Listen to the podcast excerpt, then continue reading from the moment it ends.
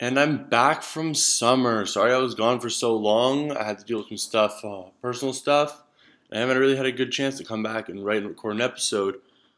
But now I am. I found some time and I'm back ready to start. Uh, it's called like a preseason preseason breakdown. So I'm going to start with um, I'm going to start with some of the contenders. I'm going to start talking today about the teams that I consider the 10 best teams in the NBA.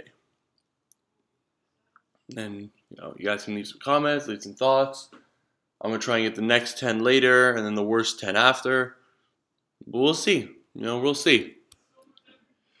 So the first thing I want to talk about, well, the biggest thing in the NBA summer, there's been like a theme of superstars being wanted to be traded. You know, the first one I'm going to be speaking about is Kyrie Irving. He was traded for Isaiah Thomas, Jae Crowder, the Brooklyn Nets 2018 unprotected pick, Ante Zizic, and the Boston Celtics 2020 second round pick. The first thing about this trade I want to say is that Koby Altman has major cojones trying to take Boston for more than the original deal. If you didn't know, it was the same deal without the 2020 second rounder. So he didn't gain that much, but you still have to respect the fact that he said, no, I want more. I want more for Isaiah Thomas. Hmm. I mean, even as a Lakers fan, it's, it's hard to say that as a Lakers fan, and you respect like a Cavs move like that because you know after that whole basketball reasons thing, it's it's hard to support the Cavs. But that was a really really major move by a rookie GM who's been GM for what two months now. A lot of respect for that. Second, the deal is this deal is an absolute steal. It's bonkers, a bonkers steal if Isaiah Thomas comes back as good as he was pre-injury. But that's a big if. Let's be real. If he doesn't, if he comes back six months from now and isn't able to get back in shape for the finals, and the Cavs took a massive loss. They might not even make the finals. LeBron probably leaves. Who knows what else happens? You know, LeBron probably leaves. Maybe uh, Thomas gets a better deal somewhere else, and they're left with nothing but a good Jae Crowder contract and a Brooklyn Nets pick, and maybe even Jae maybe Jae Crowder's even a system player. Maybe this maybe this is just a garbage trade, and Jae Crowder never figures out how to play for the Cavs because he needs a strong system. I mean, look, he played for Rick Carlisle. He he played for Brad Stevens. He played very well for Brad Stevens, very well at the end of his tenure with Dallas for Rick Carlisle. Maybe it's all about being an assistant him. Maybe he needs guidance to be good. It's funny, when this trade was first announced, no one was speaking about Jae Crowder. Everyone was talking about Isaiah Thomas for Kyrie Irving, the 60th pick for the first pick. What? And then everyone started talking about him way too much. Everyone was like, he's going to lock down Kevin Durant. He's going to play so good. He could start. He could this. He could, he could that. He could this. He could that. He's not that good. He'll play 8 minutes of small forward when LeBron sits and 12 to 16 when Love sits. But he's still going to be a bench player. He's not going to beat out J.R. Smith to play to start at the two. He can't guard shooting guards. Everyone's been saying that. He can't guard shooting guards. He can't lock down Kevin Durant. I mean, he can guard Kevin Durant, but he can't lock down Kevin Durant. He won't be able to run. He's not an offense running kind of player. They still don't have anyone to run the offense when LeBron's on the bench because Tyronn Lue doesn't coach an offense. He coaches a LeBron offense. And we can't have Jae Crowder just stepping up and becoming LeBron. I mean, that would be great for Jae for um for Jae if he could figure that out, but that's a big that's would be huge. I don't think it's going to happen. See, after all this, really the big thing the internet is forgetting about this trade. I say the internet, I'm talking about Twitter, I'm talking about the internet. 2018 first round pick. It's going to be great for a post LeBron rebuild, or could be flipped for a disgruntled superstar at the, at the deadline. Maybe DeMarcus Cousins. You know, I don't know who else. Now that Carmelo Anthony got traded earlier today to the OKC Thunder, I don't know who else that pick could be traded for, but who knows? That pick's got a lot of potential for either a trade or for the future. I mean, look at the top. Let's assume that Brooklyn Nets outperform. They become a sixth seed this year, sixth from the bottom. They get the sixth from the bottom pick. That's still that's still a that's a Bagley quality player. You know, top three right now is Doncic, Porter Jr., um, Ayton. You can still get a guy like Bagley at number six. And that's amazing. This draft is going to be so deep. Well, top heavy, but deep in terms of the top heavy. Who knows? Who knows what the Cavs will do with this, but I think it's very good for them. I think they'll do some good stuff with this. Next is the Celtics side. This trade was weird for them. It took me a long time to really figure out what they were gaining out of this. The big thing is that they probably aren't very confident in Isaiah Thomas's ability to return and don't want to pay him once he does. They also clearly value Kyrie Irving as a franchise cornerstone, which I think is very fair. He's shown at all levels that he's a good, good player, ready to win, and a winning. You know, he won a championship locking down Steph Curry. He's probably the best Steph Curry defender in the league. No one else guards Steph Curry better than Kyrie Irving, which is weird because Kyrie Irving isn't a plus defender against any other point guard. Against every other point guard, Kyrie Irving is not a plus defender. Steph Curry, oh, he puts the lockdowns. He becomes becomes prime Tony Allen on him. With this Boston team, this Boston team, you look at it, it's it's weird. You have one of your best seasons in a long time. You go to the to the Eastern Conference Finals. You take a game off of LeBron after losing your superstar. then you trade four out of five starters and your sixth man. Yeah, that's weird. That's very weird. Their starting lineup this year was Isaiah Thomas, Bradley, Crowder, and Amir Olynyk and Al and Al Horford. Amir signed with the Sixers. Olynyk got Olynyk signed with the Heat. Crowder signed. Crowder got traded. Bradley got traded. Thomas got traded. This year's starting lineup is going to be Kyrie Irving, Jaylen Brown, Gordon Hayward, and I really don't know who's going to play power forward. I think Marcus Morris is slotted in to play power forward, and he is so not a power forward. He's not a power forward at all. And Al Horford. I don't know what they're going to do. I'm surprised they didn't try and get in on that. I'm surprised that they weren't able to get Dwight Howard. I'm surprised that they didn't decide, hey, maybe the move is to get Paul George and Dwight Howard for all these uh, assets that we have, or Jimmy Butler and Dwight Howard, and let Gordon Hayward not get come to us. But they, they didn't do that, and now they've got a really weird constructed roster of no big men. I feel like Boston. I feel like for Boston, this trade was heartless, absolutely heartless.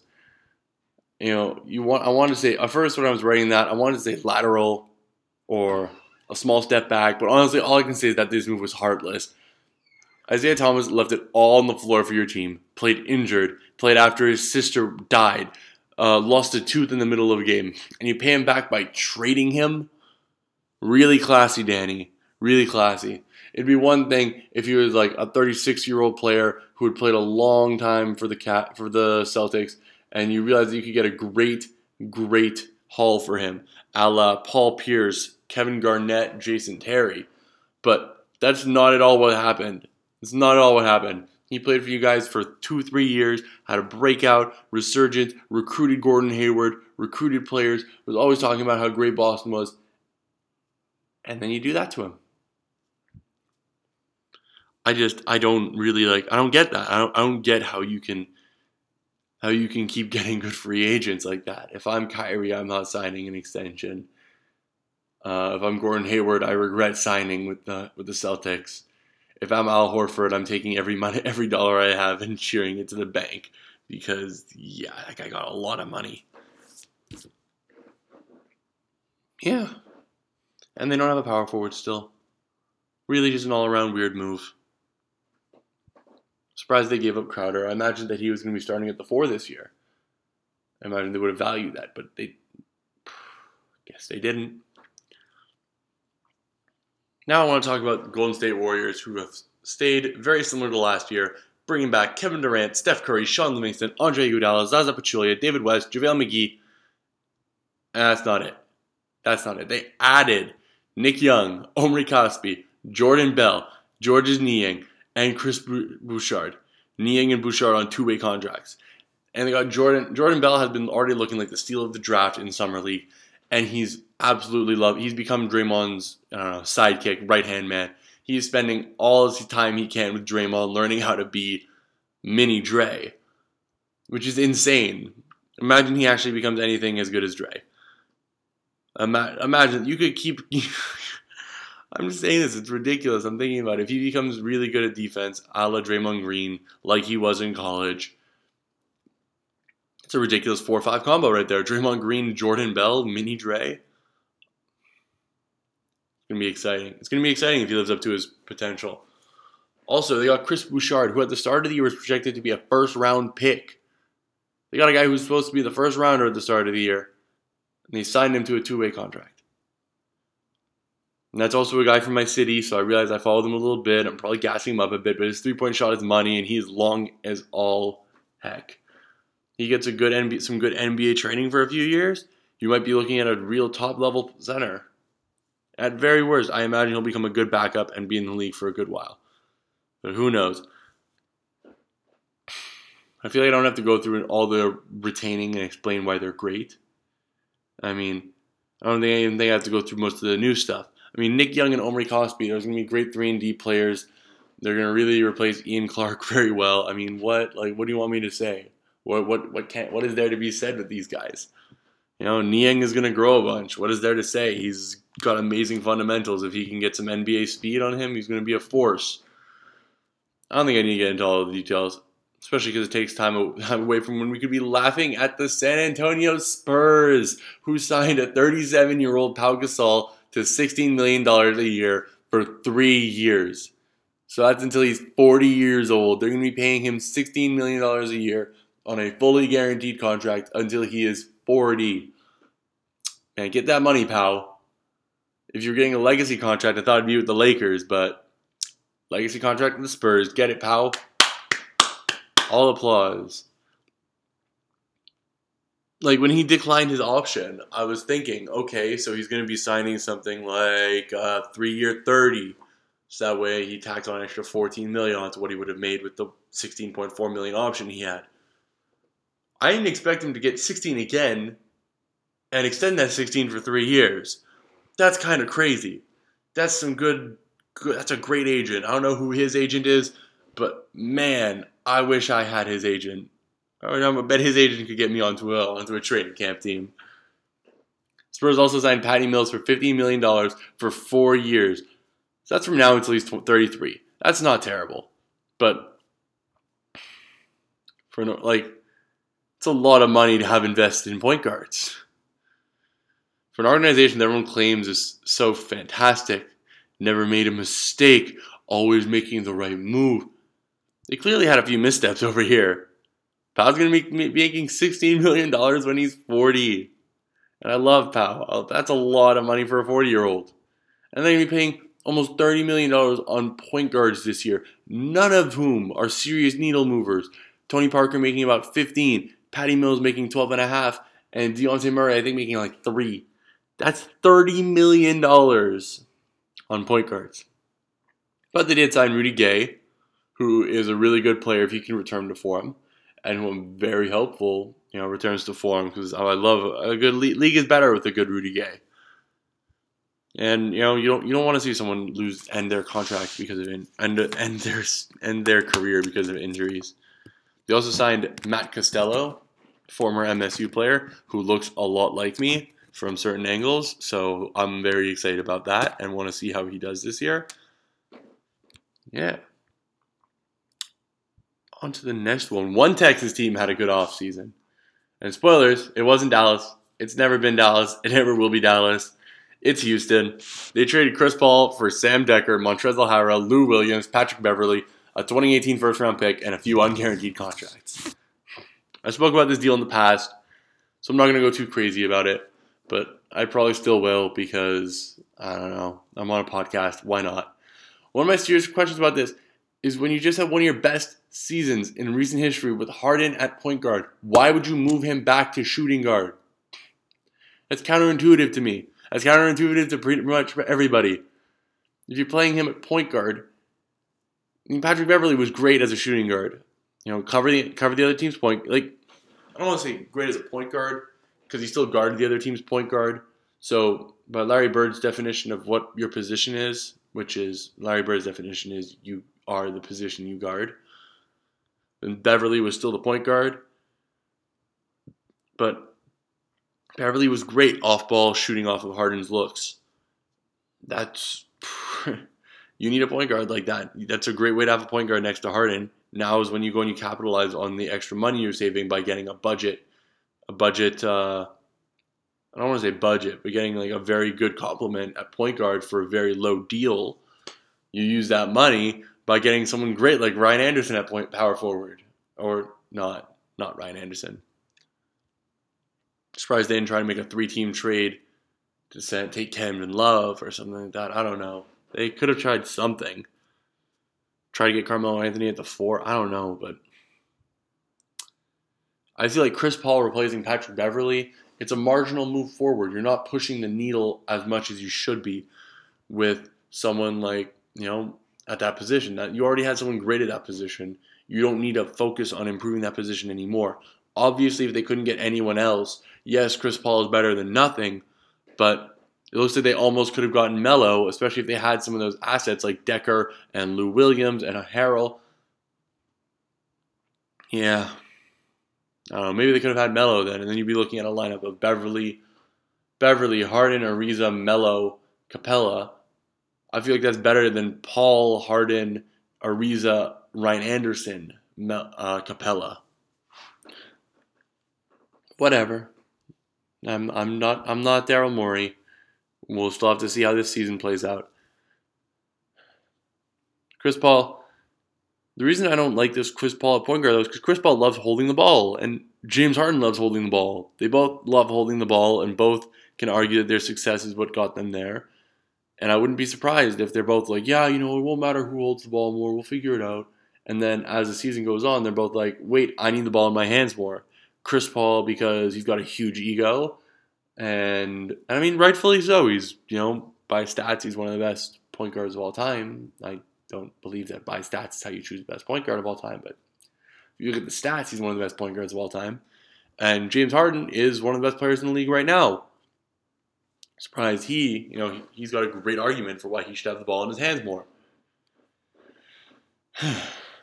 um, yeah. Uh, the Rockets made other moves too. Sorry, I just got lost. I got lost in the paper. Sorry. The Rockets made other moves too. They signed PJ Tucker, uh, Nene Hilario, Luc Mbah Tarik Black, and Tr- Troy Williams. PJ, Luke, and Troy are all good 3 and D wings, while Nene and Tarik are both good glass cleaning bigs. The Rockets are looking good. They've got a good. I don't believe they're good enough to get over the hump and challenge the Warriors, but I think if Harden is shooting well enough, maybe could they, they could take a game off of them in the playoffs. I mean, you know, they're built for one thing. They're built for, you know, they got glass cleaning bigs. They're built for the future. They're built for what basketball is right now. it's Morey ball. Keeping with the red color scheme, let's talk about the Toronto Raptors. Rolling it back with the same core dudes. They lost PJ Tucker and Tupac and Cory Joseph, but added CJ Miles, who has the potential to, to be better than all three of them. And it's time for Delon Wright to get some minutes. They haven't given Lowry, DeRozan, Ibaka, the Lowry, DeRozan, Ibaka core a real, show, a real shot yet. They played about 16 games together before the start of the playoffs. Hopefully, they put it together this year and keep LeBron, can give LeBron some trouble or knock out the Celtics. Their strong rebounding projects to give the Celtics a lot of trouble, but who knows how they'll play together.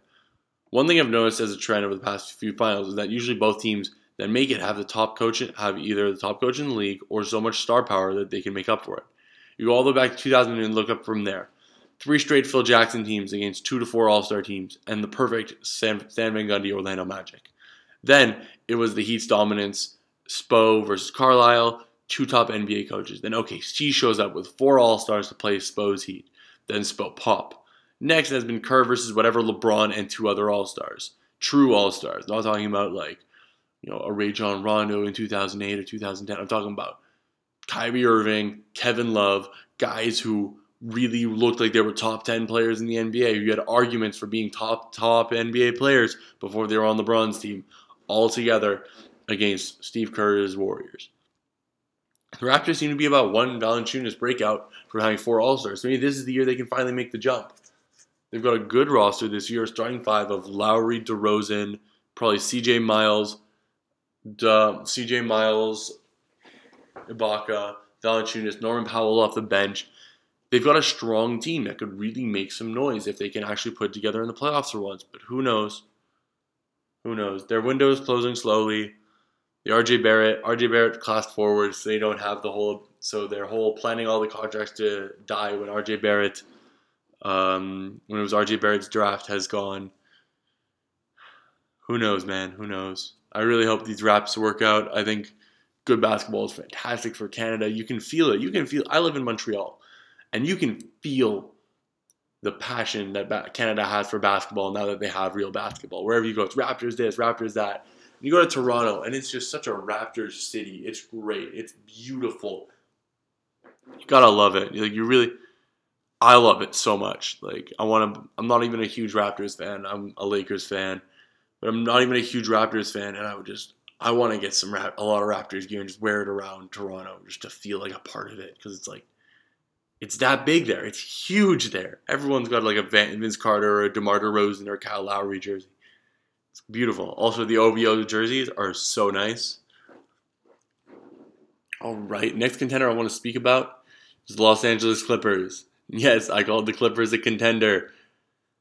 They lost Mbah Luc Richard Moute, JJ Redick, Chris and Chris Paul from their rotation, and added Pat Beverley, Oh, and Jamal Crawford, forgot, and added Pat Beverley, Milos Teodosic, Lou Williams, Montrezl Harrell, Sam Dekker, and Danilo Gallinari. I personally think that this Clippers team will be the best Clippers team possibly ever. And yeah, I know it's a big thing to say for a team that's got a 70 year history or something like that, but the Clippers have been historically garbage. Never made it past the second round in their whole franchise history. Milos Teodosic is a fantastic ball handler. People used to call him CP3 of Europe. We saw him playing against an NBA competition in the Olympics, and I bet he'll run a great offense in LA. More importantly, though, is that now Blake Griffin will have the ball even more now that CP3 is gone. Last time Blake Griffin didn't have to play with CP3, he finished third in MVP voting back in 2014. This team will be very deep with a starting five of Patrick Beverley, Milos Teodosic, Danilo Gallinari, Blake Griffin, and DeAndre Jordan, with a bench rotation of Austin Rivers, Lou Williams, Sam Dekker, Montrezl and Montrezl Harrell. This team has so much more potential and depth than past Clippers teams, and having gunners like Danilo and Lou will really help them in the playoffs. when taking the right shot isn't always the best shot. And I say this because Chris Paul's because of Chris Paul's disdain of taking bad shots, even when sometimes you need to take one. Sometimes the move is a one dribble, is one dribble penetrate, pull back, jump shot. Sometimes that's just the move to get a bucket that you need when it's the playoffs and you need a bucket. Also, Chris Paul wasn't a huge pace pusher when his team had athletes like Blake Griffin and DeAndre Jordan. Really, I feel like they should have been playing with the highest with the highest pace in the league when you got these two super athletes in your front court that come back and are both amazing defenders. You should really just be running the whole time. But it's not how Chris Paul ran that offense. I really feel like the Clippers team could be really good, and the strong front, strong front court could give Golden State trouble. But I think at worst, they'll be the best team in 2K. Next contender up is Oklahoma City, who just this morning added Carmelo Anthony alongside Paul George and Patrick Patterson. They only while only losing Victor Oladipo, Domantas Sabonis, um, Taj Gibson, and Doug McDermott. Paul George is going to be replacing Victor Oladipo in the starting lineup. He's an alright starter who was a terrible fit next to Westbrook. And Patrick Patterson will be replacing Taj Gibson and Sabonis. He's not better than Taj, but his ability to spread the floor will be much more valuable than Taj Gibson's inside game. Same can be said when comparing his game to Enes Kanter, who's also just moved. Yeah, I forgot to mention that Enes Kanter was traded for Carmelo. Sorry.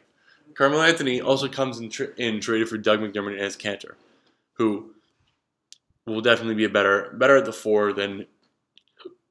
Excuse me. He'll be better at the four for these for the for the Thunder than either Taj Gibson or Kanter were. His ability to play off ball, as we saw in the Olympics, will really show. You know, I think I think if he just there's no way he decided to come to OKC if he didn't realize he was going to be taking a lesser role. Perhaps Paul George and Westbrook sold him on playing like he did during the Olympics. And if we get Olympic medal during the year, watch out. Just watch out. Westbrook managed to average a triple double with teammates who could not hit an open shot. Imagine what he's going to do with teammates who can actually hit shots this year. This past year, the Thunder shot 32.7% from deep. I know, great. Which was good for 30th in the league.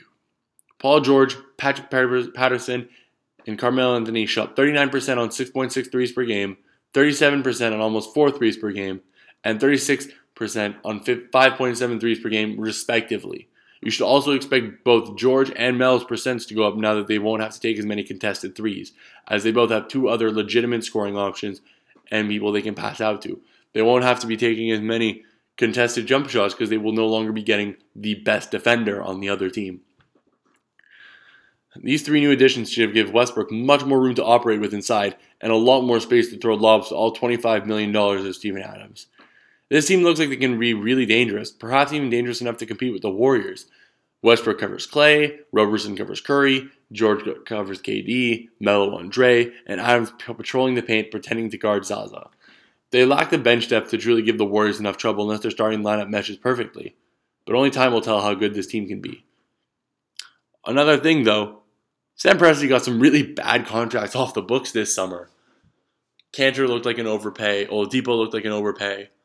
And he got rid of them both for Melo and Paul George, who both will be free agents in a year or two. It's kind of, even if this was just a salary dumping move, this would have been a good move. But instead, he managed to get two All Stars for a trade that would have been good if it was a salary dump. That man is a magician. All right. Number nine. This is where I start having issues. Who is the ninth or tenth best team in the league? I figure there's, there's been no order so far, so I'm not going to say where I'm putting this next team, but I wasn't sure who the next team, two teams should be. It took me a lot of thinking to pick which one, and I wound up changing my mind on one on my pick towards the very end, and I decided I was going to take my friends, most my friends, what my friends said for the most common answer. So the mo- my what my friend's most common answer was as the second one I'll be speaking of. So the most common answer I heard was Minnesota Timberwolves. The answer I have, I want to speak of, it's the Washington Wizards. I want to talk about the Wizards, but I'm going to talk about the the T Wolves first because I don't know. I figured it would be a quick one to write. So let's see. For Minnesota, they added Jimmy Butler for Zach LaVine, Kris Dunn, and to move down nine spots in the NBA draft. They also signed veteran free agents Taj Gibson, Jeff Teague, and Jamal Crawford while retaining Shabazz Muhammad. The starting lineup now will look something like Jeff Teague, Andrew Wiggins, Jimmy Butler, Taj Gibson, and Karl-Anthony Towns, with Tyus Jones, Jamal Crawford, Shabazz Muhammad, Nemanja Bjelica. I definitely, definitely butchered that pronunciation there, but sorry, bro. And Gorgui Dieng off the bench. This Wolves team might actually make the playoffs. I don't think they will, but, you know, they might. At first look, this team looks like they'll be really good until you think about it for a little while. They have no defense in their big men. They have a completely overhauled roster. They that's a big one. They completely overhauled the roster for a defensive minded coach. When you've got an offensively minded coach, it's not as hard to read to rethrow the roster. You know, the offensive sets will come. Defensive sets will come too, but usually for defense, it's all about chemistry. Offense, it's a lot of memory too. It's a lot of memorizing where you you know what the plays are. But defense is figuring out what your what you need to cover up for your guys, which lanes you need to cover, what this, what that, what this, what that. That's a chemistry thing. That's a chemistry issue first of all. Being a good defender is about chemistry, and this team is all new players. Really, come of their first of the ten guys that I I named, one, two, three, four, five, five oh, no, four. My bad. My bad. Four are new, and most aren't very good defenders. really, all four of their front court guys are garbage defenders. I mean, Taj is all right, but Karl-Anthony Towns is terrible. Dieng is terrible. Bjelica is terrible. I mean, who knows how good Taj Gibson's going to be this year either. He's getting old. If Tim's teams always have a strong defensive identity. Last year they weren't very strong defensively, and who knows what they're going to be like this year. The Wolves lack good. They lack good defensive players other than Butler and Teague. I mean, you could argue that Wiggins will be all right if he covers stays covering shooting guards, but who knows? Who knows? Man, Taj Gibson, you could argue is going to be good, but he really he's old. He's getting he's like 35 now or something. He's getting old. They lack they lack they also lack tradable assets to get a good power forward on the trade block from another team later in the season. They really they can't upgrade. They're locked into this roster from now until the end of the year, which depending on how which when the trade was first made for Butler, it looked like it was going to be good, but the rest of the West kept getting better too, and now it doesn't look so good. All right, I have to rip on them a little more. I before anyone asks, the reason I'm ripping on the Timberwolves so much is I just couldn't stand their fans on Twitter anymore. They're always, always talking about like their team had already won a championship, like their team's actually done anything but missed the playoffs for the last 12 years, I think.